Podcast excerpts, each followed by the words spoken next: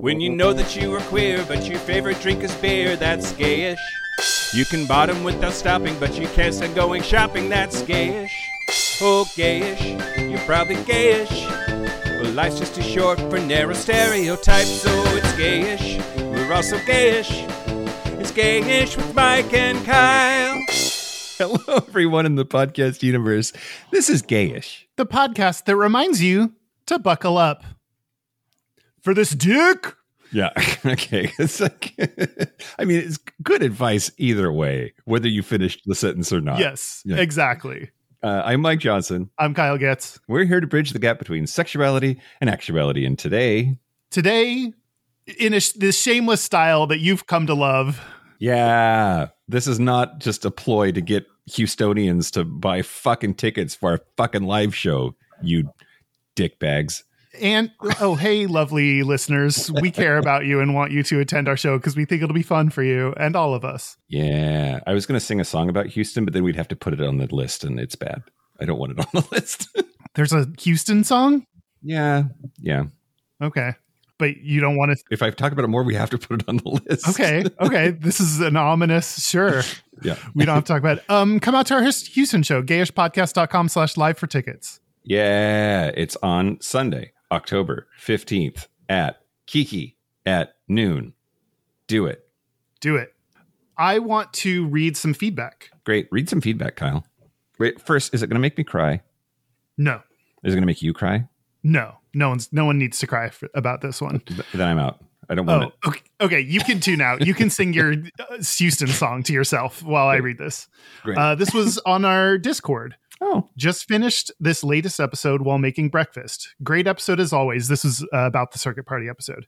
Yeah. And shockingly relevant as I just went to my first circuit event this weekend. I shared a lot of the hangups that were expressed about these events, but I honestly had the best time ever. It might have just been the party I went to. Arizona only has so many options, but the folks there were diverse, the events were a blast, and I got to really revel in being queer for a weekend. Hmm. Anyway, thanks for another great episode, y'all Aw.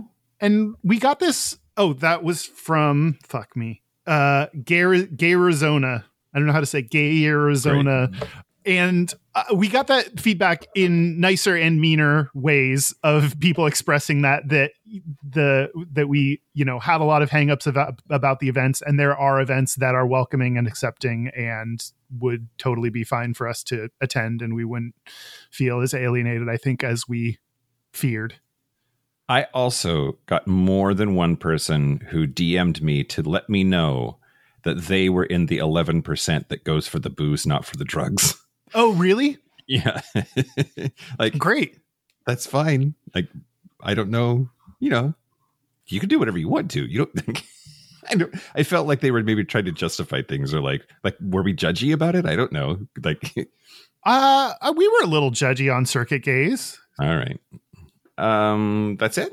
Nope. No? Uh, National Coming Out Day is oh, well, son of October. a bitch. I was just moving that in my notes. I was like, well, maybe we can talk about it later.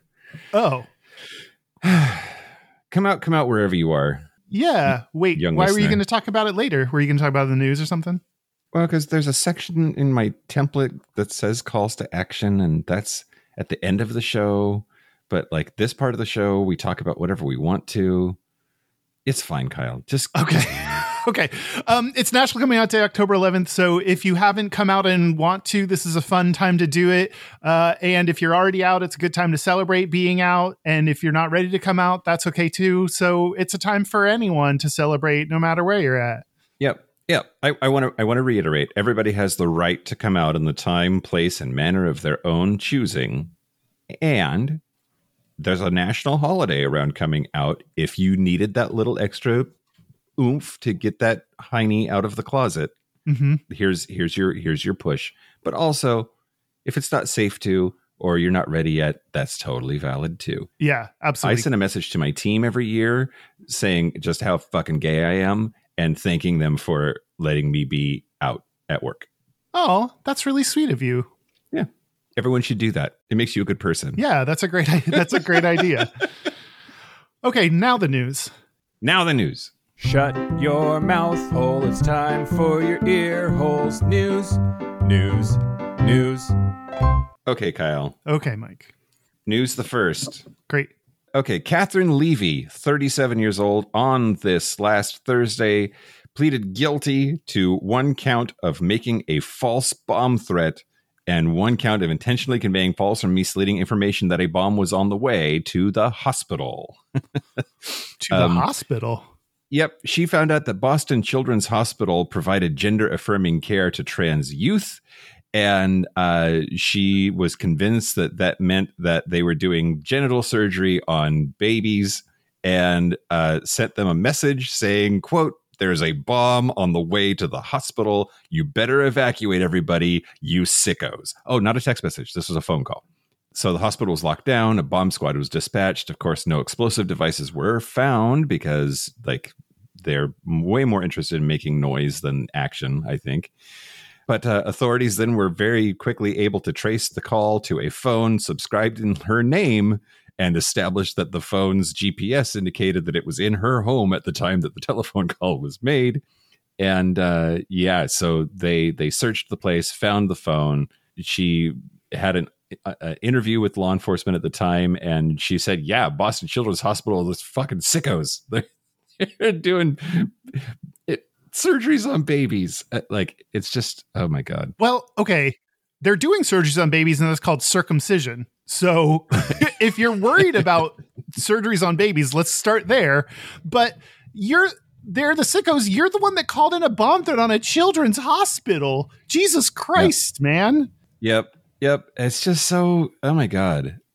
D- It's not happening. Like, I don't Yeah. understand. Like, there are so many actual problems that we could be focusing our time and attention on that are not this made up horse shit. Yeah. And like, and, and again, I go back and forth on this. Even if it were true, it's not just because this little girl wakes up one day and says, I want a penis now. Like, and then they just do it Yeah. with no like, uh, like it's a team of doctors and psychiatrists and like they involve the parents and it's got to be it, it's not just the capriciousness of a child and this i anyway and and it's not happening that's like that's the other thing Yeah. like It's it's something that it would it sounds scary. And so I could imagine someone being worried about it. And then you look into it for a second and you learn it's not. And then Yeah. you get to stop there. Like be yes, be worried about the potential dangers that may befall children of all kinds. Let's all be worried about it and care about children. Yeah i don't care that much good Okay. There's okay. Or we don't care but- about kids. They can fend for themselves. Whatever. no yeah you're right you're super right uh, well, she faces up to 15 years in prison and a fine of $500,000 if she's convicted on both counts. And uh, given that it's Boston and super ass liberal, the chances of that are pretty good, I think. Good. Yeah. Anyway, news the second. Yeah. Uh, the Trevor Project has named their suicide prevention advocate of the year and has selected this year Dylan Mulvaney. Yay. Yay! She's the reason I drink Bud Light now. Um, with her with with her Days of Girlhood series of videos on TikTok, which has amassed over a billion views, the Trevor Project says that she has quote emerged as a beacon of trans joy, positivity, and inspiration for the LGBTQ community. Um, and uh, like I alluded to just a moment ago, uh, she's gotten a lot of hate from anti-trans forces because she promoted Bud Light beer. So Yeah. Bud Light needed to be canceled. I guess I I legit I mean I'm doing keto now again, Kyle, so I'm not drinking a lot of beer, but when I was drinking beer until very recently, I legit would like look for Bud Light and have one just because somebody's got to reward that behavior. Yeah. Yeah. How'd that Bud Light taste, Mike? It's so bad. It's like- I, I I hate it so much, Yeah. but I But I, you were know, felt- supporting them. yeah, exactly right. It, it was is anti anti bigot Bud Light Yeah. Tastes tastes delicious Mhm. ins inside my soul. yes. your tongue hated it, but your soul loved it. uh, Kevin Wong, who's the senior vice president of marketing, communications, and content at the Trevor Project, said, "quote In a world where LGBTQ young people too often face adversity and discrimination, Dylan Mulvaney stands as a source of light and hope, reminding us that there is strength in unity and power in vulnerability." Dylan is an exemplary possibility model for LGBTQ young people to envision a world for themselves where they can be happy, successful, and thrive openly and authentically. Oh, Uh, apparently, she raised nearly $200,000 for the Trevor Project with her Day 365 live cabaret performance. Don't know what that is, but it sounds exhausting. Um, uh, but she, it was all a Days of Girlhood series that she did that celebrated her transition. And uh, yeah, she just seems she just seems really great, and she's adorable. yeah. Good for her for doing all that work and being out and open and visible. And she's dealt with a lot of flack and shit. So, you know, Yeah. awesome to have people like that out. Yep.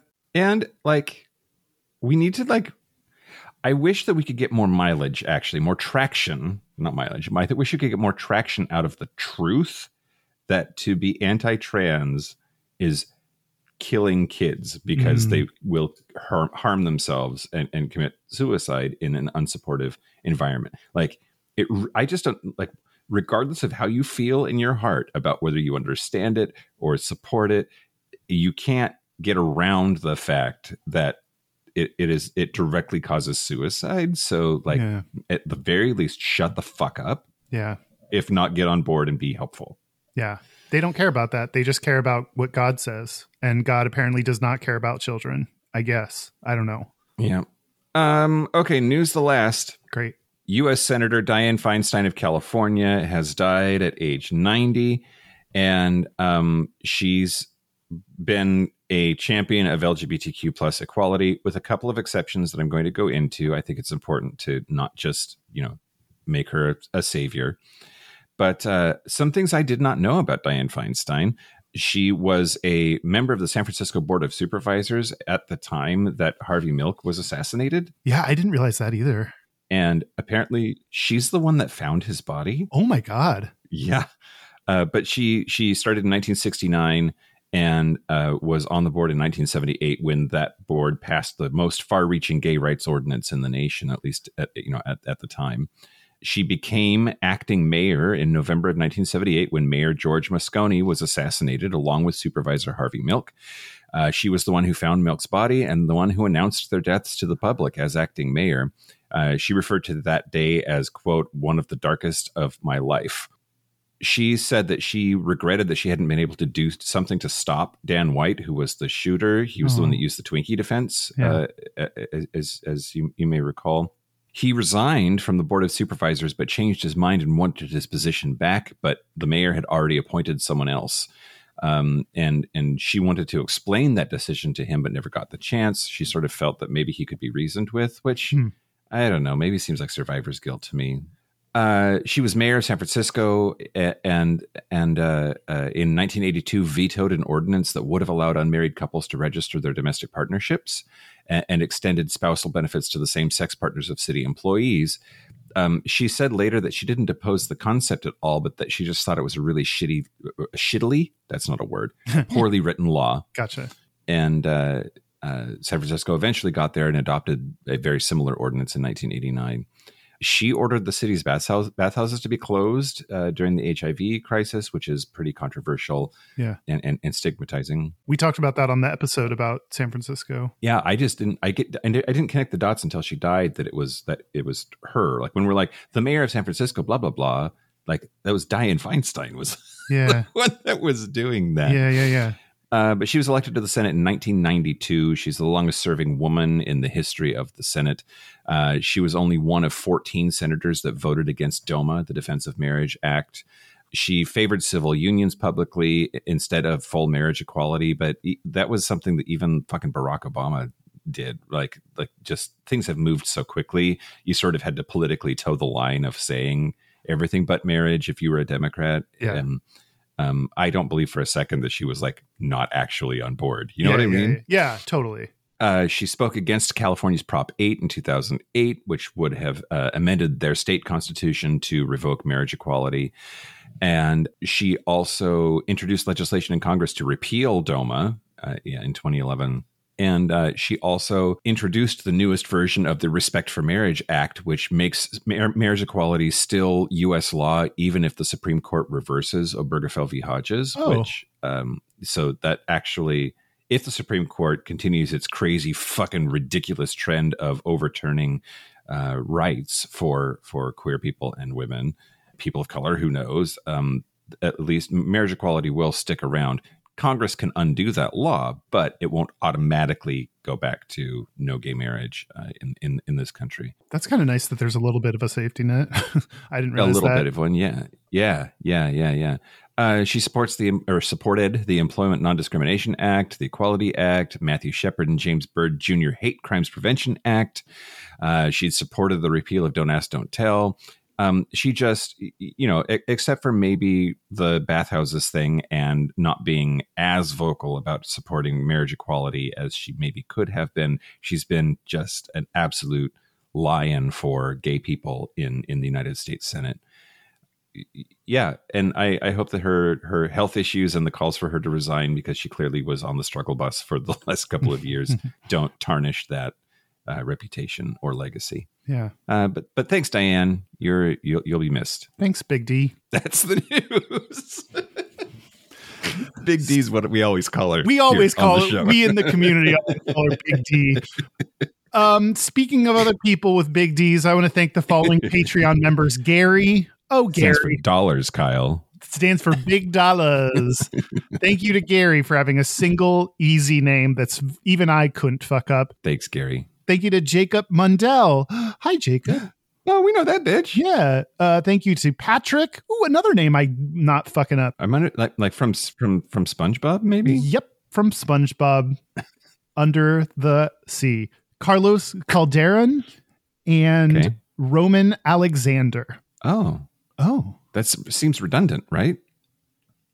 what? oh, okay. No, he was Greek. Never mind. I get fine. got it. Got it. I got you. I'm with you now. Um, thank you to all of our Patreon members. I don't know if we say this. We use Patreon funds to do things like have uh, Derek, our producer. We do things like buy equipment. We do our live show tour because of it. So we couldn't do all the things that we do without your support. So thank you so much. If you want to support us, go to patreon.com slash gayish podcast. Also, speaking of Derek, it's his birthday. Send him gifts and or bring them with you to the show in Houston and give them to him in person. Yeah, we have our PO box on gayishpodcast.com slash contact. Yeah, do it. Do you want to talk about Houston? No. Okay. all right. Bye, everybody. Let's talk about Houston. You're from Houston, Kyle. You're from Katy, but it's Houston. Yeah, it's the suburbs of Houston. Yeah. Do you cl- do you claim Houston? Whenever I talk to people that are not from Texas, I say Houston just because like who's going to know the names of suburbs. But if if I am talking to someone who's actually from Texas, I will say Katy because people will know where that is. Yeah. Okay. All right. Well, uh, I am going to talk to you about the history of Houston. Okay. Just a, just just a couple of little things though. Okay. uh not not not too much well okay so f- so first some stuff about houston though that i thought was like m- at least mildly interesting it is the fourth most populous city in the us i don't i i knew it was up there but i wouldn't have said fourth Oh. Yeah, I probably Like- would have. that's a big ass city It's a big ass city. new york la and chicago are the only ones with more people in Mm. in this country let's see it is also uh like physically large it's not just populous but it is spread out as fuck it's 640 square miles so it actually has really low population density comparatively speaking which i Yep. i, I thought I, There's Yeah, tons of space. Like housing, that's why housing is cheaper. And yeah, there's just like, yeah, you have to have a car. this i i hate it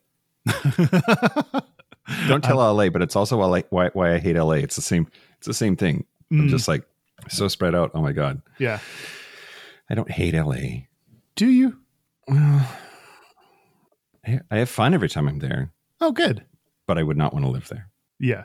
Same. Um, okay, so the history of Houston, Kyle. Do you do you know about the history of Houston? Absolutely not.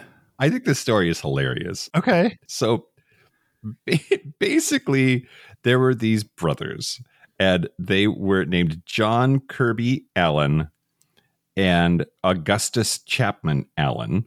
And they were a couple of entrepreneurs that bought a bunch of land where these two bayous came together. So they they legit were looking for a place to found a town which like shit that can't happen now right you can't just like go wandering around in in in the prairie looking for places to start your own city, but that's what these two motherfuckers did. and uh, on August 26th of 1836, they bought a bunch of land from Elizabeth E. Parrott, who a, a, a bunch of a bunch of land. They paid five thousand dollars total, uh, but only a thousand of it was cash. The rest was a loan. And then they're like, "How do we make this town amazing?" I know. Let's try to make it the capital of Texas because then Texas was still its own country, the Republic of Texas. And their plan to make it the capital of Texas when it was being being arranged uh, was to name it Houston after Sam Houston. Sam Houston was the uh, uh, he basically made the the Texas Revolution happen, right? Like like Texas gained its independence from Mexico uh, remember the Alamo, blah, blah, blah. but what's interesting about that to me is so a couple of things. First, Sam Houston is like George Washington to Texas in yeah. that, like, lots of like myths and don't talk bad about him if you don't want to get punched. Like, w- just weird, godlike sort of stuff about about him. Also, he was still alive so their like their, their plan was let's name this town after this dude that everyone loves who still exists. And because just like Washington D.C. is named Washington for George Washington because there's this like legendary myth of a person, that's got to work, right? Well, uh, uh, so it sort of did. So there were there were twelve people that lived in Houston in 1837. They named it Houston, said, "Move the capital here, please." And because they had named it Houston and were using basically this man's fame to accomplish that, they had 1,500 people moved there in, in six months. Wow. I'm starting a little city and I'm going to call it Taylor. After Taylor Swift? After Taylor Swift. And so we'll all move. Or should I name it Swift? What's the better city name, Taylor or Swift? I think probably Swift, if only because there's a lot of famous Taylors. There's a like people, people might think that, yeah. Yeah. Taylor. I can't think of a, literally any other Taylors, but okay. I was thinking like the president Taylor, but anyway, it's fine. Oh yeah, famous famous celebrities, President Taylor. Um, yeah, I'm going to start a city named Swift, and we're all going to move there because her tour is doing so good. But we got to buy the land first, so that we're the motherfuckers that get rich off of That's everybody true. M- moving to this this town. Anyway, okay. Patreon.com/slash Gayish podcast. Yeah, we're gonna buy a town, everybody. you can move there. It's gonna be gay as fuck. okay, so so they did all of this by running ads. Um, the, the, the Telegraph and the Texas Register, uh, especially in um, uh, the city of Galveston, but also in in other, in other parts of Texas, saying like come suck Sam Houston's dick by living in the town he's named for, kind of thing. So let's see. Blah, blah, blah. There's a history of of enslaving people that's not great in Texas's history, and and Houston's history is not immune to that, unfortunately. Um, but so so they were they were succeed they, they succeeded though in 1837 um, uh, the texas congress convened in houston as the new capital of the People's Republic of Texas. And hmm. so that whole scheme worked. So what I what I want to what I want to what I want to talk about a little bit though is this John Kirby Allen guy, one of the two brothers, probably gay. the, the the reason I say that is because, like a lot of history, he has the sentence in his bio, quote, he never married. Yeah, it's what I was thinking. He never married. That's the sentence. Yeah. Or lifelong bachelor is always the sentence. Yep. Yeah. So uh, his brother was married. His brother, um, there was some like shady shit going on with his wife's estate, I guess, that doesn't make a whole ton of sense. His brother Augustus, because she died and he got an inheritance, and that was part of what they bought the land for Houston with anyway, I I'm starting I'm I'm putting it out there in the universe that like one of the two main founders of Houston, one of the Allen brothers was a homosexual cuz he he never married. Interesting. Um so let's see just 2 years later in 1839 uh, there was a yellow fever fever epidemic that killed one in eight people living in Houston. Holy shit! And uh, they moved the capital to Austin. wah wah. It was the capital of Texas for two years, and then and then they moved they moved it to Austin. I didn't realize that. Yeah. Ta-da. There you go. um, yeah, that's that's really all I wanted to talk about uh, right now, like history wise. I just thought it was really interesting that there's a potential homosexual that started Houston. Yeah, yeah. Did they Um, say anything about like cavorting with men uh, at the nighttime or No, not not that I've. associated with some some other dude? Mm, well, so they did have. There was a group of entrepreneurs from Nacogdoches that got together, and I don't know if they were in bed together just like financially or actually in bed together. Like, he did convince a bunch of dudes that they needed to invest in Houston. Ooh, let's see he did have a partner a business partner james pinckney henderson boyfriend. boyfriend we could we could totally we could totally start that rumor uh he was married to a woman named frances cox and they had a bunch of kids so Oh, maybe maybe maybe maybe not but who knows being being married doesn't make you not gay kyle that's true. That is true. the other things that I did want to say though uh, about about Houston, Houston has a bunch of nicknames, and I don't know if any of them like. Have you ever heard it called Bayou City, or do you call it Bayou City? I've heard it called Bayou City. I was gonna when you said it was by two bayous, I was gonna say Bayou City, but I I should have. uh, or Space City. I don't think I've heard that one. I mean, NASA's there, so that's cool. Yeah, NASA's there, which like God, it's got to be a lot of smart people down there. Uh, the seven one three, which I assume is the area code. Yeah, Is, but is it like Seattle, where like there's actually more than one area code, but like There's that's the area OG code. area code that people like you're fancier if you have a two hundred six number. Oh, prob I don't know the implications of a 713. I know that is one of the area codes though. But Houston's so big nowadays. There must be a million these days. And at least according to Wikipedia, they call it H Town, H-Town. Yeah. which that seems harder. My mouth, it's harder for my mouth to make those sounds than Houston. H Town. But it sounds so cool. H Town. No, I hate it. and then and then uh, uh, I'll I'll end with just like a little a little bit of weather history, Kyle. I'm interested Oh. in your Mosquitoes. Your, uh, like like a, yeah, it's not really a weather system. Yeah, it feels like it sometimes. uh, true or false? It snows in Houston sometimes. It had well, it's it has snowed in Katy. I remember when I was a kid, we were doing our Christmas play, and then it started snowing when we finished our last song, and so we were all like wearing these mittens and hats, which you would never need. We, it was for the show because you would Yeah. you would never need mittens in Houston, and it started snowing, and we all ran outside, and it was real exciting. And then it like it's the little kind of snow that melts on the ground, so it doesn't even stick around. But yes, it has snowed there before. Now, this is really interesting to me. I think it's interesting anyway. From 1895 to 2018, how many times did it ever snow? Oh God! How many times was there measurable snowfall in those 123 years? um, five. it's a it's a great guess. It's uh, only only 38 times. Hmm. But like that's just that's just wild to me. Like yeah. I, it's it's it snows it snows in Seattle like basically every, Every year at least once. couple of years yeah But uh, on uh, February 14th and 15th, 1895, apparently Houston received 20 inches of snow, which is the largest snowfall from one storm that has ever happened. Um, wow. And I can't even imagine, like in my mind, because it never snows in Houston, if it is going to threaten to snow, the whole city goes into a fucking panic and people run for the grocery stores and they close schools and shit. Yeah. They can't even handle flakes of snow that immediately melt, much less 20 ass inches. Oh my God.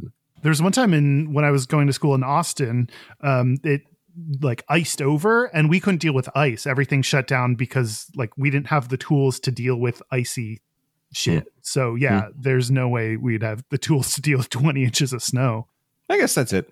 That's good. okay then i'm going to tell you about the lgbt kind of consensus of houston Great. Okay. Um so this, is, Gata.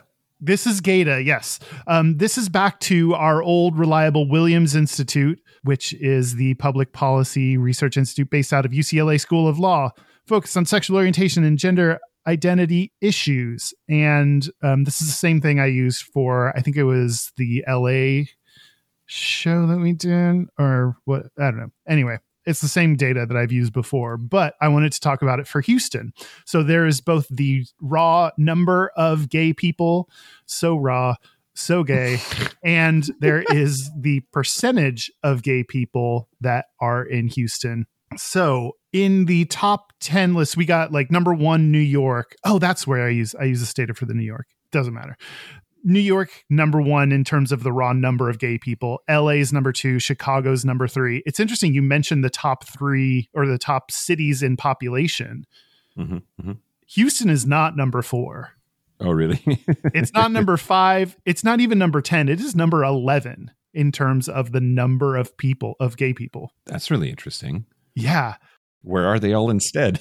Well, Dallas has a higher number. So, um, New York, just for reference, New York, the number one city, has 700,000 LGBT, I should be saying LGBT people. Uh, Dallas is number six with 211,000. Wait, Kyle, did I pick the wrong Texas city for our tour? Yes. Oh no. Houston is number 11 with 170,000. Okay. So Dallas is That's way more gay though. than that's a, Houston. that's a lot of homosexuals. that is that is plenty of homos. I will give you that. In terms of the percentage, number one, San Francisco. Number two, Portland.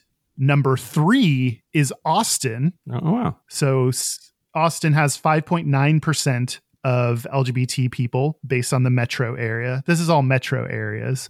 So it's Yeah. pretty inclusive. Um, Seattle's number four, LA's number five. Houston doesn't even rank in the top 25 cities. Whoa. Houston has 3.5% LGBT people. Okay. Okay. I mean that okay. That that tells me though that like there's a pretty narrow range, right? It's not like it's 1%. Like there's it's there's just a long tail there or whatever. Like there's some super gay ass cities and then like everybody else is kind of like pretty gay. But, but I don't know. It's when you compare it to like the top five all has 5% or more people. Yeah, I don't know. So Houston doesn't rank among the top 25, uh, but uh, DFW has 4% of gay people. San Antonio has 4.4%. Hmm. Yeah, Austin had 5.9% gay people. So uh, it looks to me like Houston is actually not that gay considering it is the fourth largest city. Like, considering how big it is, it is not as gay as it should be, I guess is what I'm saying. I wonder why. I wonder why. It's because it's conservative, it's a lot of oil and gas um, companies that are there. I think it's like, uh, it's a kind of a shitty place to live. I'm from there, so I'm allowed to say that. I think I don't. I didn't love. It's like humid. I don't know. I didn't love living in. I never actually lived in Houston city proper, so I'm. I guess I'm just talking about my experience in the suburbs of Houston. Be So- sure to shit on Houston and piss them off right before our show there. Come on out to our show, everybody. I don't know. I think it's a really conservative, especially compared to places. I mean, for sure compared to Austin, but even compared to Dallas, like compared to other cities, it's just a really conservative place to be. Okay.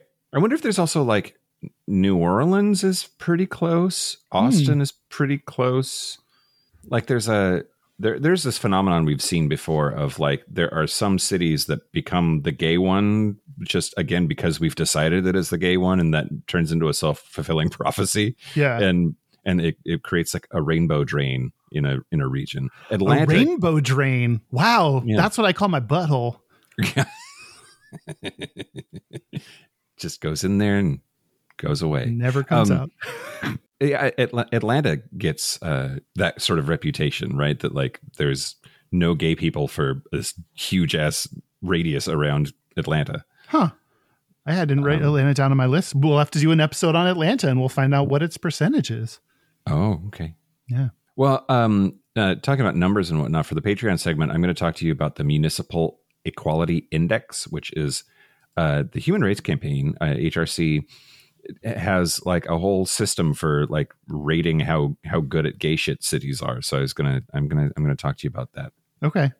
And tell you where Houston sits. Oh, I'm really curious how good they are at gay shit, especially knowing that they are a smaller percentage of gay people than I would expect given the population. I wonder how they fare in uh in gay equality. Yeah. Spoiler alert.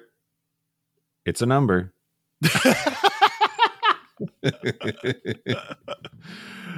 What do you want to do next? Should I tell you about a celebrity that's from there? um, no. Okay. I'm going to tell you about the wagon wheel. Oh, okay. I don't know what that is. The wagon wheel. I wish, I wish, I wish we could have gone, Kyle. What's the wagon wheel? It was a bar that opened in 1936. So th- let's think about that. This is before World War II. This is just that's the zone right after Prohibition. And it was branded as the Wagon Wheel Nightclub. And I have a flyer. I'll send it to Derek maybe so he can do like social media stuff with it. But it says the Wagon Wheel Nightclub, Airline Road at Little York, unique rendezvous featuring female impersonators of distinction. It was a drag bar. So there was a, oh, Houston had a drag queen bar in 1936. Wow. Uh, they said it was they used the branding a unique rendezvous for stay uppers, which I I don't know. I has something to do with meth, maybe. Uh, um, but uh, Dave Gold and his group of female impersonators of distinction, featuring Murray Pickford, male Sally Rand. I don't know what that means. Mickey Dale, uh, an exotic dancer. Dot Williams as modern Hulla. Johnny K as slave of fashion. That's a problem. Um, Mhm. Lee Norrie, Cyclone of Dance, Jean Lane as Strip Alaminsky, and Golden Divine, Sweet Singer of Songs, and Del Leroy, Houston's own boy stylist, and Pete Van and his Playboy band. They, uh, the Houstonian ran an article on them in 1937 that said uh, the Wagon Wheel nightclub, located four and a half miles from North Main on the Airline Road at Little York, is featuring Daisy Gold in his sensational Gay Boy review, which is proving quite popular with nightclub followers. Since there are no nightclubs with floor shows left in Houston, the Wagon Wheel has been playing to capacity crowds. Dave Beckerman, former manager of the club Casanova, operates this nightclub. Three floor shows are held nightly, and a cordial invitation is extended to the public by manager Dave Beckerman, who promises something different. So it, it, it's just it's just wild to me that like I- I- that we this keeps coming up over and over again. Gay people did not spring out of the earth at Stonewall. Like right, right. th- there there was not just underground queer shit happening. There was overt, in your face queer shit happening all over the place, including Houston, fucking Texas in Yeah. 1936. Yeah. And you've also said that it also gay shit didn't just come from New York City. Like there are Yeah. plenty of other places that were super gay and it's not just it wasn't just Stonewall and it wasn't just in New York Yeah. or in San Francisco. It was other places too. Yep. Yep.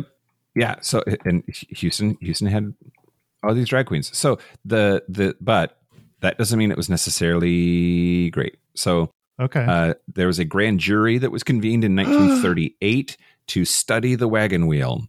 I didn't know they could summon grand juries to do that. I, uh, May 1938, the Houston Press says uh, a grand jury will turn its attention tomorrow to the type of entertainment being presented at the Wagon Wheel nightclub. "Quote: I'll call it to the attention of the grand jury," Mr. McFall said, who's the foreman uh, uh, of of the jury. Uh, this club uh, specializes in female impersonators who sing lewd songs and do obscene dances. I'm strong for stopping that stuff, Mr. McFall said. Mm. So then turns out in June 10th, 1938, someone lit it on fire. Uh, the Wagon Wheel nightclub was destroyed in a fire on the Dallas Houston highway last night and caused damages estimated at $19,000. It is blamed on arson. And um, uh, we, they police believe that it was set by two men who were seen to run from the building 15 minutes before the blaze was discovered. And then all of those drag queens that were playing there started appearing at other clubs in other towns. Corpus Christi, in particular, apparently Oh. like got a bunch of those drag queens because a lot of the same names appear in the flyers for for these other places. East Liverpool, Ohio, uh, one of them ended up there, but they just like scattered to the winds and.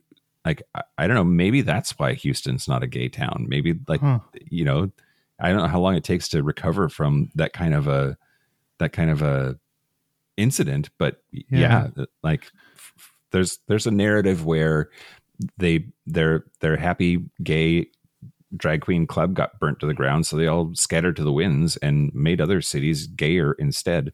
Hmm. There's also this kind of thing that it seems like it's a similar thing to what happens today is someone makes this big public show of investigating or putting gay people on trial and that then riles up the yeah. base of some group and then they do the horrible shitty thing that that is that was you know it just kind of riles up that group and that's what caused them to care about this place and burn it down yeah and then how do you how do you like prove it's like January 6th and the riot at the Capitol, right? Like when, when Donald Trump is like, you got to show up and you got to fight like hell. And then a bunch of people go there and like break all of the glass and, and try to kill a police officer is he is he responsible for that right yeah. like is is is a bunch of is this foreman this investigator who's like grand jury we got to run these sickos out of town and then they burn their club down. Is that his fault? I maybe. I i don't know. It's it's hard it's hard and the same thing is happening with trans people now right? Yeah exactly. That's that's exactly what i was thinking. Yeah w- what is the and I mean, I guess nowadays I do blame it on the politicians that are pushing this narrative. So yeah, I guess they are at fault if they say that, or oh, that putting together a grand jury for this club sounds like that the what we would call today just asking questions. Right. you know, right. like yeah. Oh no, we were just investigating to see if there was any wrongdoing. That seems like well, we were just asking the question. Yeah. Yep. Yep. Uh the the last thing that I wanted to to to tell you about this this whole thing is Houston find this girl named Madge Morris for walking down the street dressed in man's garb. Oh, she played guilty, uh, and and uh, the quote the policeman bass and spradley arrested her sunday night in the fourth ward the officers noticed a rather quote dudeish young fellow they told the judge uh, uh, sauntering down a street, and when he was asked to lift his hat, a bunch of hair revealed that he was a woman. Uh, she told the officers that she had been attired in the garb but a few minutes when arrested, and they fined her twelve dollars and forty five cents, um, which this was in 1912, uh, which is about three hundred dollars today. Wow, you always hear about the opposite, like men wearing women's clothes, like uh, you know, I imagine drag queens, but the opposite happened. That's interesting. Yep. Yep. Anyway, that's just some that's some gay ass shit. I just the wagon wheel sounds like it was amazing. Like yeah. there's all of these these pictures of these drag queens. If you want to see what drag queens from the 30s look like, there's this flyer. Like I said, I just sent it to Derek, and um, they it it sounds like what drag queens do today. Like they were singing songs and telling jokes and being nasty. And um, I I wish I wish I could just like go one night when it was its heyday and and see you know what what is the what's the same and and and what's changed yeah that'd be interesting huh that's cool that existed. Yeah. Sorry it got burnt down. Speaking of things that are fun and exist I yeah guess, sure celebrities. Uh, are you going to talk about beyonce? Yeah. Are you really? Yeah. I was yeah. like, what, what, what, what gay ass celebrities do I know are from Houston? And yep. Okay, great. Beyonce said in the song Run the World, Girls. Girls. Girls. Boy, this beat is crazy. This is how they made me Houston, Texas, baby. She uh, is often mentions Houston or the third ward in her songs. She reminds us that she is from Houston and she is a gay ass celebrity. Yeah. Well, she's not gay ass, but gay asses love her. Gay asses love her. So many asses that are so gay love her. I read about her Renaissance tour in an article uh, on Pitchfork, and this is you know this and taylor swift are like the biggest tours right now these tickets gays were waiting you know the second the tickets came out to buy these tickets and i see even more gays i think for beyonce like putting together outfits and wearing like you know black and sparkly shit to her concert Um, do you see? You're shaking your head. Do you see this as well? People. Oh yeah, yeah, yeah, yeah. And- I, I think maybe the outfits are my favorite. Mm. Like, like people go all fucking out, and Yeah. I just I love me some good people watching. Yeah, absolutely. Um, Pitchfork says her vehement demand for joy as an intervention was on full display about the concert, which um, I think it's it's referencing the fact that these days, and especially for LGBT people, maybe that's my own view. It, there's a lot of like hardship and rough stuff going out in the world, and so it is injecting this sense of joy and and power into the world, which I think is great. Her have you seen this? Her 11 year old daughter Blue Ivy dances behind beside her in the song "My Power" and, and Black Parade. No, but that sounds adorable as fuck. She's okay at dancing. Oh, great. I, I mean, better dancer than me, so I'll better- give her is, that. She, is she better than Ariana Grande, who cannot dance? Uh, you know, I think she could take Ariana Grande. Okay, okay. I love your theory that Ariana Grande can't dance. What does she just kind of wiggles her hands around a little bit? it's it's not a theory. I have solid evidence that I'm Okay. happy to share with anyone who wants to go down this rabbit hole with me. Is is it the video Rain on Me? yes, She can and jump. other th- uh, and uh, well, she does a good job of jumping to the beat of the music. Mhm. That's true. that's I mean, to be fair, that's how I dance. You know? It's a good. It's a good one. Yeah. it's good. I don't know what to do with my body, so I'm just gonna jump up and down. I'd rather be drunk, but at least I'm alive.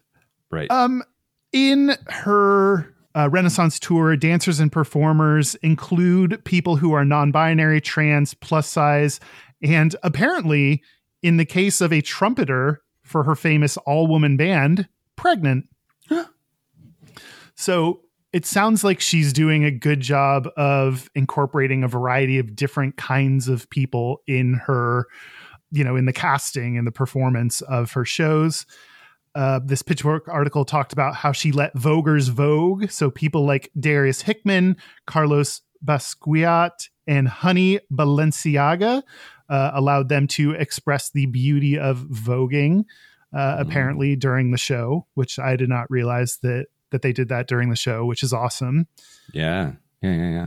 And Plus, it's like it's less exploitative because she's not white like Madonna was when she stole voguing.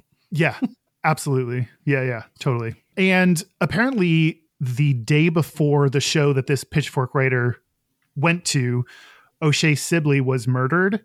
And um, th- that was the murder that took place because O'Shea was dancing to Beyonce. At the gas station, yeah. And uh, apparently, the uh, yeah, at the gas station. So that was kind of a a defining moment that then made the the Renaissance show, I think, all the more meaningful that happened the day after. Yeah. But something I wanted to talk about is I feel like Taylor Swift gets so much of the credit for having the biggest tour of the of the moment. I always see Taylor Swift come up as like this is the biggest tour, this is who's hot right now, the Eras tour, blah blah blah, and I don't see Beyonce show up as much. Hmm. Do you Hmm. feel the same way about their tours? Yes, I do. Uh, and I also think um it's weird to me like who has the biggest concerts? Like that's don't concerts sell out all the time and then it's really just a question of venue? Like I I, Hmm. I don't know. It, Yeah, we've weird. sold out shows too. Yeah, exactly. Exactly. it's just it's just weird to me. Like Yeah.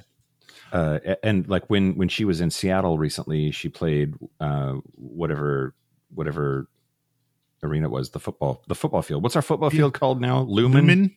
Are you talking about Beyonce or Taylor Swift? Taylor Swift. Hmm. And like, oh, it's the biggest concert that it's ever ever happened.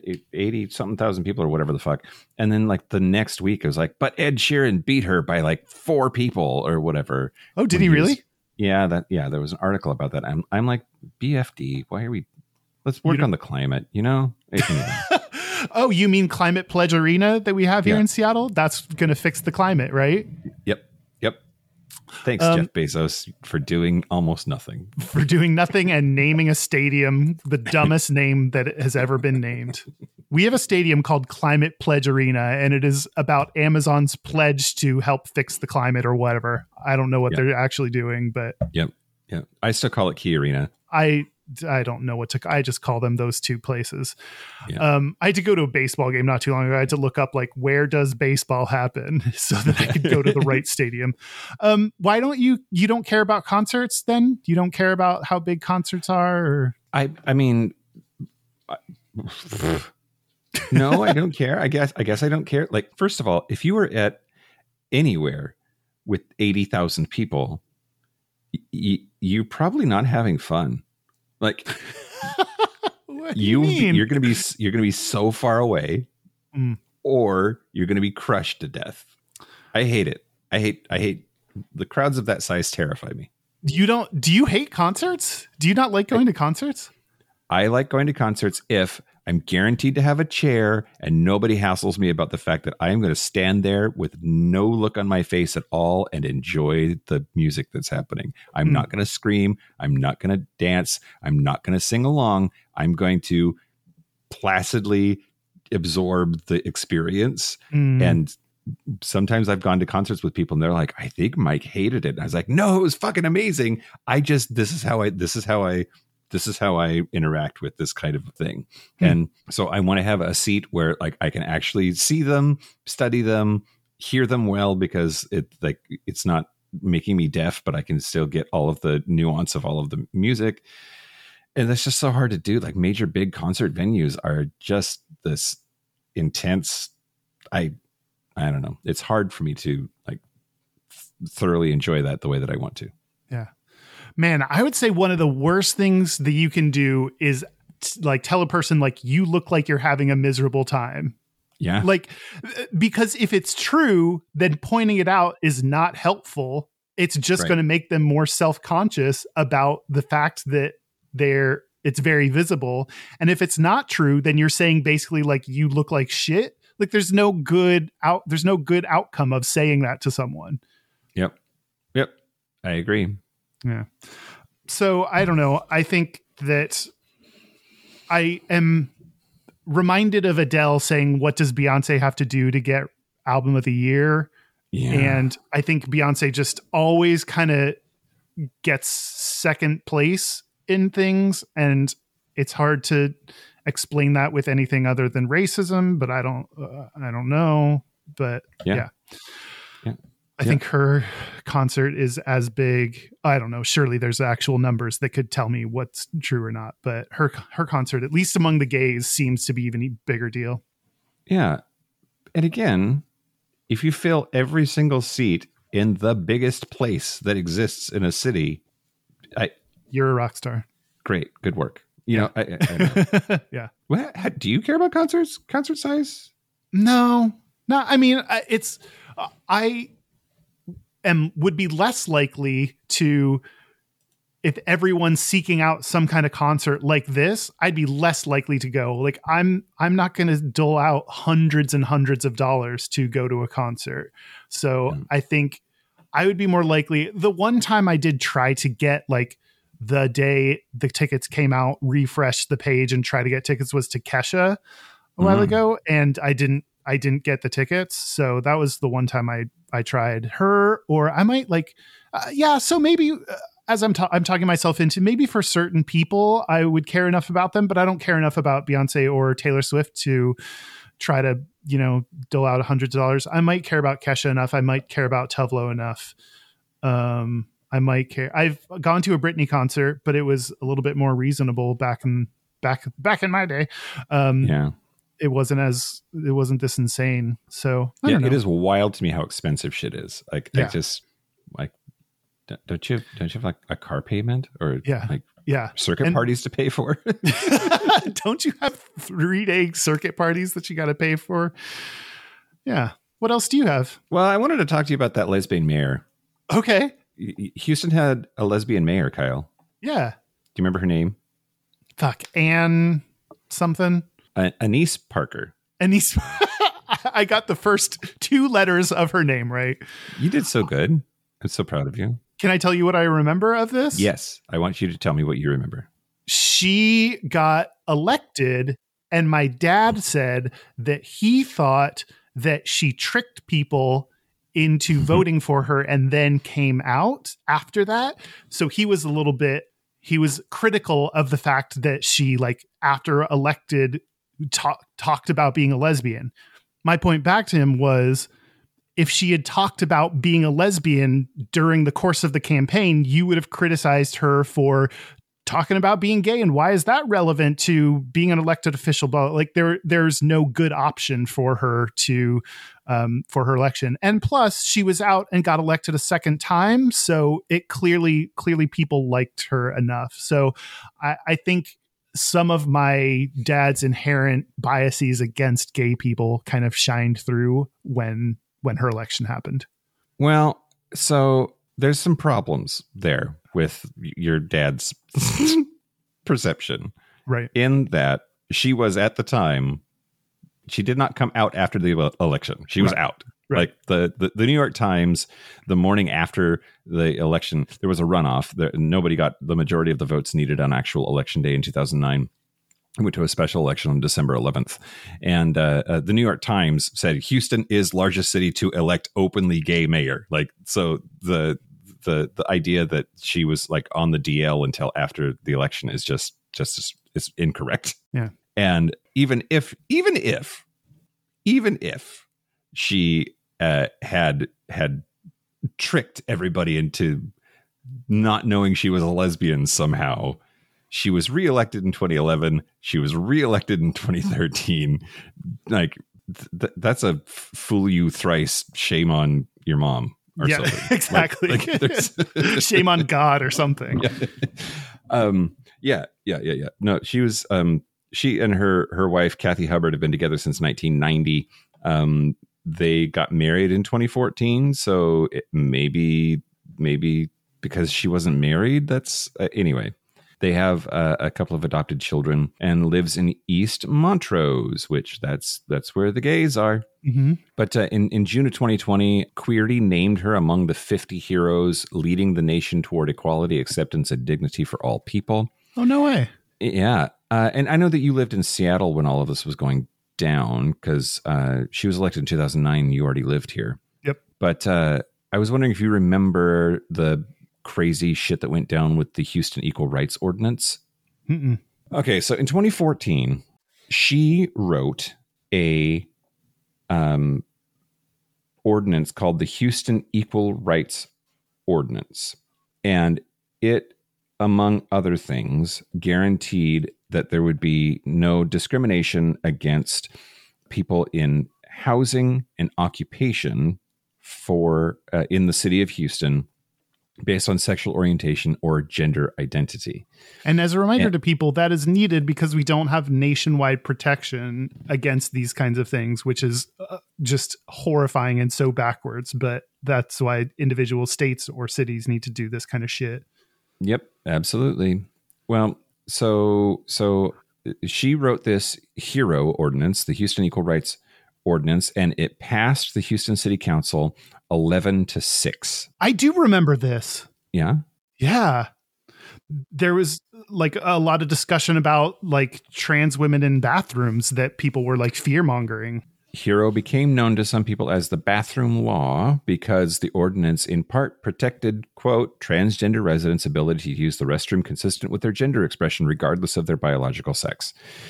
Now, I, I, I mean, this is almost 10 years ago, and like the, the landscape has changed so dramatically and quickly in, in the space of trans rights. I think even though 2014 doesn't feel like that long ago, this was early. This was Yeah. like uh, an early example. So uh, then people were people were mad, big mad, and started this opposition thing. And they started gathering signatures to add a ballot measure to the November of 2014 uh, ballot for that election to repeal the ordinance.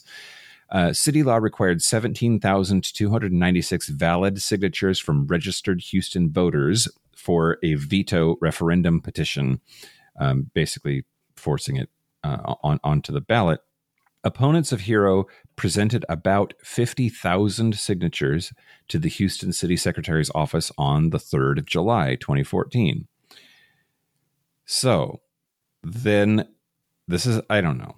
I don't know how to feel about this, Kyle. Hmm. Uh, the the city then again with this you know, lesbian mayor whose bill it was that they were trying to veto looked at the signatures and said, "No, there's not enough valid signatures." So they needed seventeen thousand. They turned in fifty thousand, and they still found technical problems. Petition sheets that were not signed by the signature gatherer responsible for them, which invalidated the entire sheet um, they really like made sure that every I was dotted and every T was crossed. And if it wasn't, they threw those signatures out.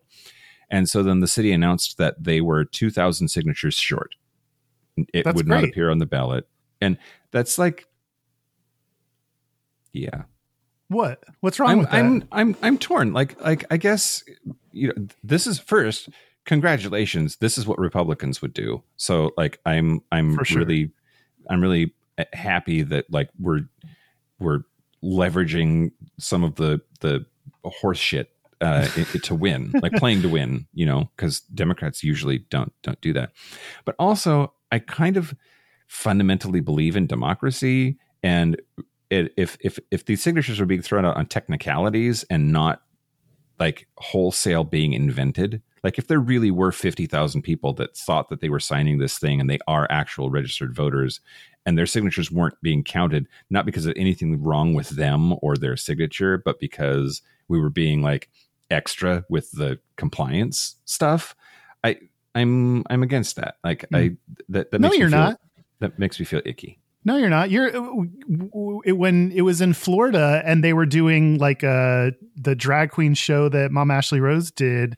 It, what is what is it called? Malicious compliance or something? Malicious compliance, sure. This is one of those malicious compliance kind of things. Like you didn't follow all the rules to the T, and so we're going to get this kicked out however we can. I love it. Well, um, so a bunch of pastors then got together and said that this was clearly retribution against Christian people. Oh God, Christians always have to step in front of things that aren't being hurled at them and be like, "This is an a- this is attacking me and my rights." Like no one was talking about you. No one Well- cares about you. they filed a civil rights lawsuit against Mayor Parker and uh, the Houston city attorney. And basically, the judge decided in April on April 17th that the opponents of the ordinance had not gathered enough valid signatures. Uh, so then that went to the Texas Supreme Court, and the court granted the petition and ruled that the Houston City Council should have honored the city secretary's initial signature count and must either repeal the ordinance or include it on the ballot. They included it on the ballot, and uh, by a margin of sixty-one to thirty-nine, uh, it was it was rejected, and the Houston Equal Rights Ordinance was overturned. Hmm. Ultimately, um, Mayor Parker left office and uh, focused instead on working for nonprofit organizations in Houston. Uh, she became senior vice president and chief strategy officer for community development nonprofit named Baker Ripley. Uh, she is CEO and president of the LGBTQ plus Victory Fund and Leadership Institute. She's a professor at the Doerr Institute for New Leaders at Rice and is on the advisory board of the Houston Zoo, the Montrose Counseling Center. She just is like just a rock star private citizen now, Wow. doing all kinds of advocacy work and and um, uh, still very active in in the space of gay rights. But I can't help but think that like this whole horse shit really just like dampened her spirit. And she's like well fine fuck being mayor then. I'm gonna go i'm gonna go be awesome where i don't have to deal with dickbag fuckface assholes getting in my way. Are we doing including Houston citizens as a nominee for dickbag fuckface assholes? Mm, nah. Okay, okay, Well, maybe I'll- not right I- before our tour. i will hold judgment to after we go. Okay, yeah, we'll go and see for ourselves. yeah if alexis and his giant dick aren't still at tony's corner pocket then yes immediately shut it down Have you talked about him enough that people know who that is? Who you're referring to? well somebody like one of our, one of our listeners on discord sent me pictures of him so like yes i have Oh, okay, okay, gotcha. Man, she's one of those people that makes me feel like I'm just such a terrible person for not doing anything. I'm not Oh, I'm not on the board of anything. I'm not helping any counseling center. I'm not doing I don't know. yeah Oh well. you're doing this gay ass podcast though. That's true. Yeah. Yeah. That's pretty gay. Yep. Anyway, Houston had a lesbian mayor and reelected her, and that says to me, maybe good. Yeah. But then mm. they they they did bad things for her trans bathroom bill. So Yeah. maybe bad. I don't know. The jury is out, Kyle. mixed reviews so far. I'm going to tell you about the murder of Paul Broussard. Okay. So this is 1991. Okay. And Paul Broussard was, uh, it was 2 a.m. Paul Broussard was in a parking lot with two friends in Montrose, which, as you mentioned, is the gay neighborhood in Houston. And uh, he was allegedly intoxicated. You know, presumably this was like a after a night out. 10 people, age ages ranged 15 to 22, who were also allegedly intoxicated on uh, both alcohol and on drugs. So Uh, definitely intoxicated. yeah, yeah, including weed and LSD. They, they, they, there were these 10 friends that apparently tried to go out in Montrose and were refused entry to a couple clubs, but they were driving in their car. They uh, pulled into the parking lot, asked Paul and his and his two friends for directions, and then got out and attacked Paul and his friends, Oh god. including with fists, with steel-toed boots, with Hmm. bear claws, and uh, one of them had a small pocket knife. Wait, like those like donut pastry things, bear claws? Threw donuts right at his face. no, Sorry, he died. I shouldn't make light of it. yeah, yeah, yeah, yeah. That's what we Uh, do on this podcast. It was over 30 years ago, so you know, We've had some time. it's Um, not too soon. Paul's f- two friends got away, but Paul was beat up. He was nearly unconscious. The 10 friends then drove away.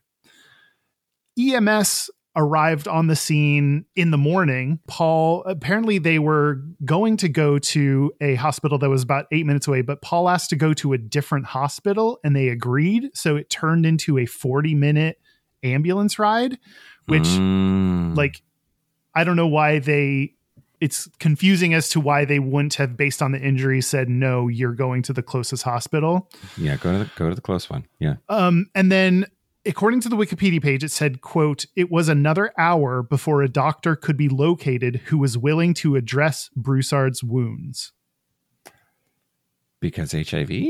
that's the implication here is that because of hiv aids that that to work on a gay patient you know doc uh, they had to find a doctor that was willing to do that paul later died of internal injuries Oh god. so then a houston gay rights advocate ray hill apparently started looking into this and and figured out that police were not investigating this at all so Okay.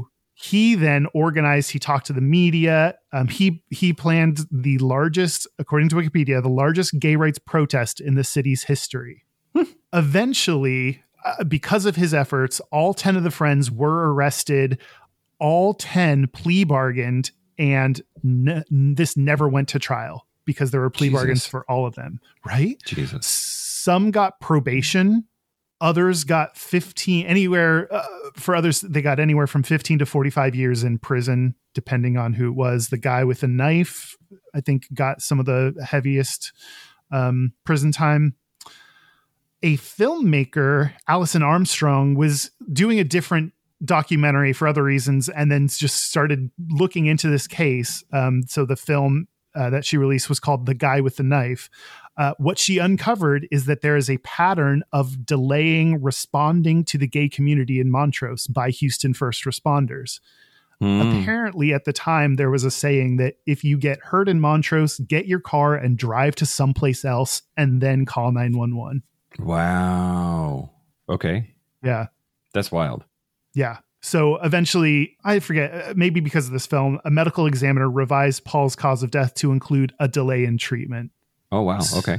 So that's at least good that it was added as a reason for his death. But yeah, that's the murder of Paul Broussard. Apparently, you know, presumably because it's a gay city, the first responders wouldn't respond to gay people, and doctors might not work on people because of their fear of HIV/AIDS. Yeah. Yeah.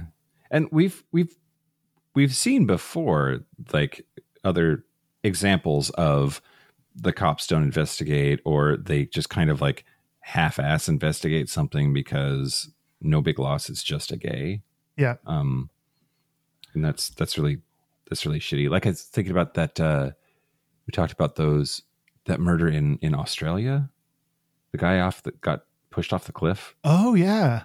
and the the police were just like you know half-ass paying attention Yeah, it's someone that they have to deem worthy enough or something. Like I think you see if you see people as less than equal humans, you care less about their lives, which is a horrifying idea that police wouldn't care about everyone equally, but they're humans that have biases and and I, I, I imagine like a lot of neighborhoods have had similar dynamics just that's how history goes but also that has become like that's by reputation or whatever Yeah. neighborhoods of color just because they're visually different also get different levels of you know service from their local governments because of this effect it's just Yeah. horrible absolutely. Yep, absolutely. well great i feel like we just shit on houston for like an hour and a half kyle Um, Houston is a strong, vibrant, humid city that that is it would love to be your home if you're considering living there. Um, I did read that by some measures, Houston is the most racially diverse city in the country. oh no way. Yeah. I didn't read that. Um, they got the Texans, which go football. So excited about that. They got the Rockets. They're a little bit past their heyday, but who am I to judge? Um, you know, EA there's- Sportsing. Yeah, I don't know what else to say about Houston. No, Houston is a big city. and that's what I wanted to say about it. And we're going there. Buy your tickets. Yeah. yeah. Uh, did we do it? We talked about Houston. We have talked about Houston a bunch. Okay. Should we should we take a break? Yeah, let's take a break. Let's take a break. H-Town. Ew. This is the part where Mike and Kyle take a break. So are we back? We're back. We're back. We're going to do our gayest and straightest. We're gonna do our gayest and straightest, but first, hey, you sons of bitches. Hey. First, you pissed me off so bad I'm canceling San Francisco. Oh. Um, fuck it. We're not gonna do it. Oh. That's not true. Well, no, it is true, but It is. It is true. We're not. We're not going to go to San Francisco this year. We'll figure it out for next year. Uh, shit's just too hard. yeah. Yeah. Sorry about San Francisco. We haven't been able to, we've been trying and haven't been able to find a time that worked for the rescheduling. So we apologize to everyone. Um, you were refunded, so you should already have your money back. But um, yeah, hopefully we'll be able to make it out next year. Yep. Yep. Now, the only way you can make it up to me is to come to the Houston show. Buy your tickets. Sunday, October 15th. So in less than two weeks at Kiki in Montrose at noon.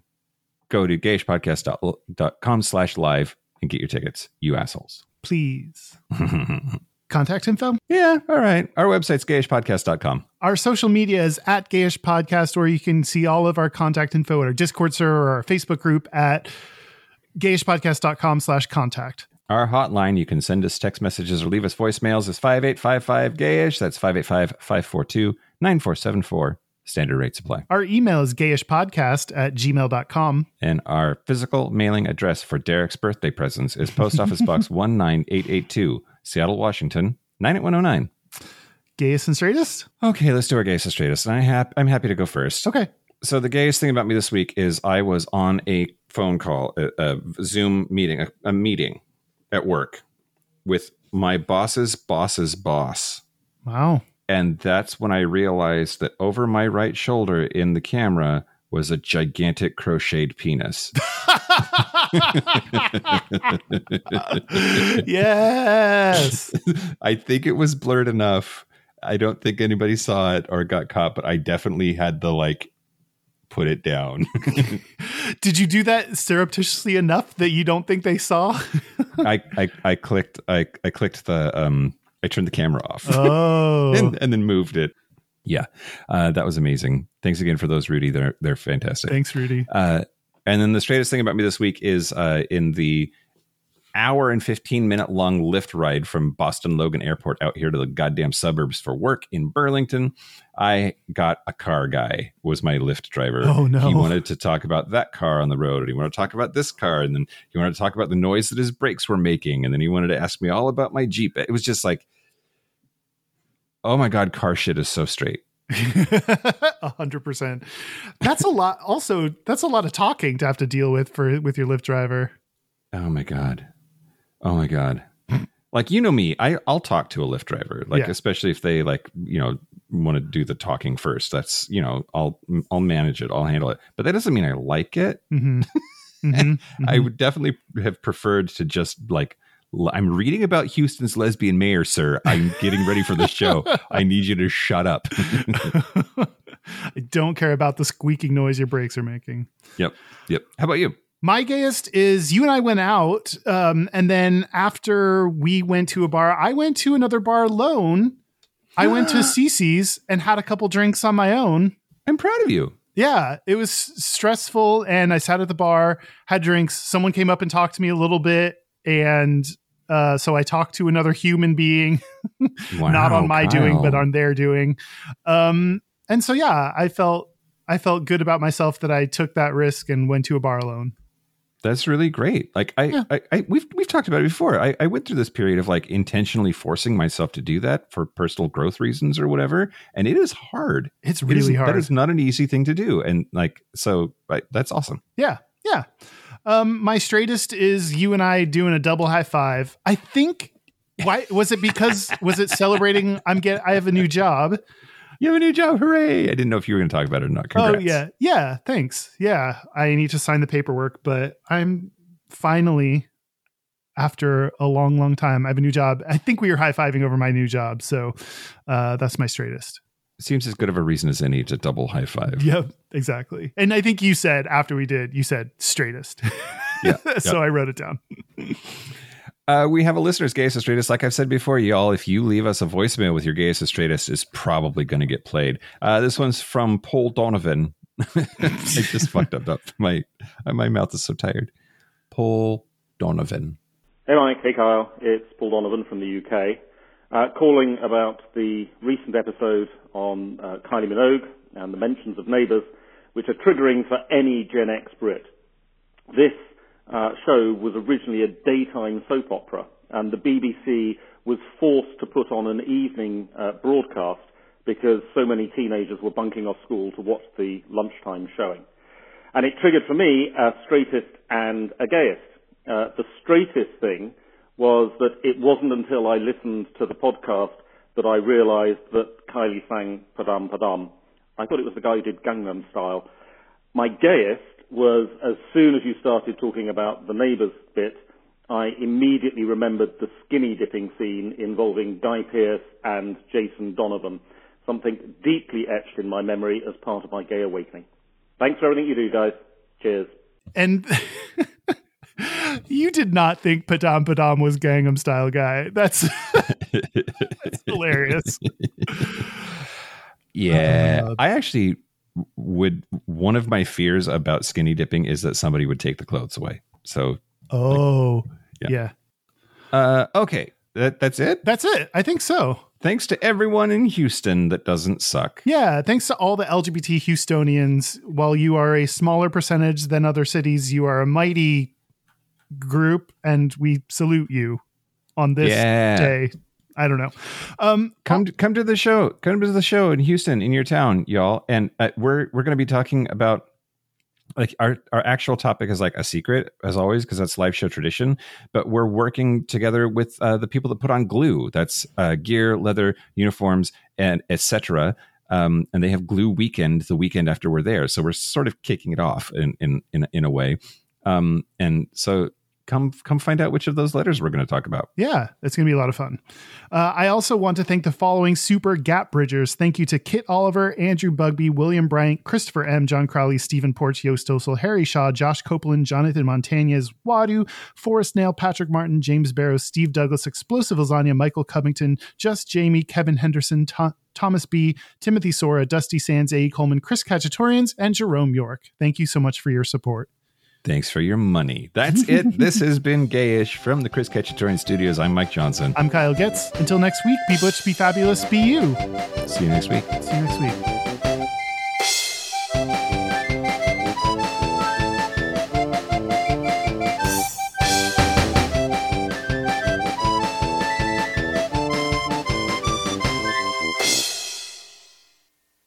Where were you in 1991? Uh, I was living in Zillah, fucking Washington. Great. Um, so pick picture it. Sicily, 1991.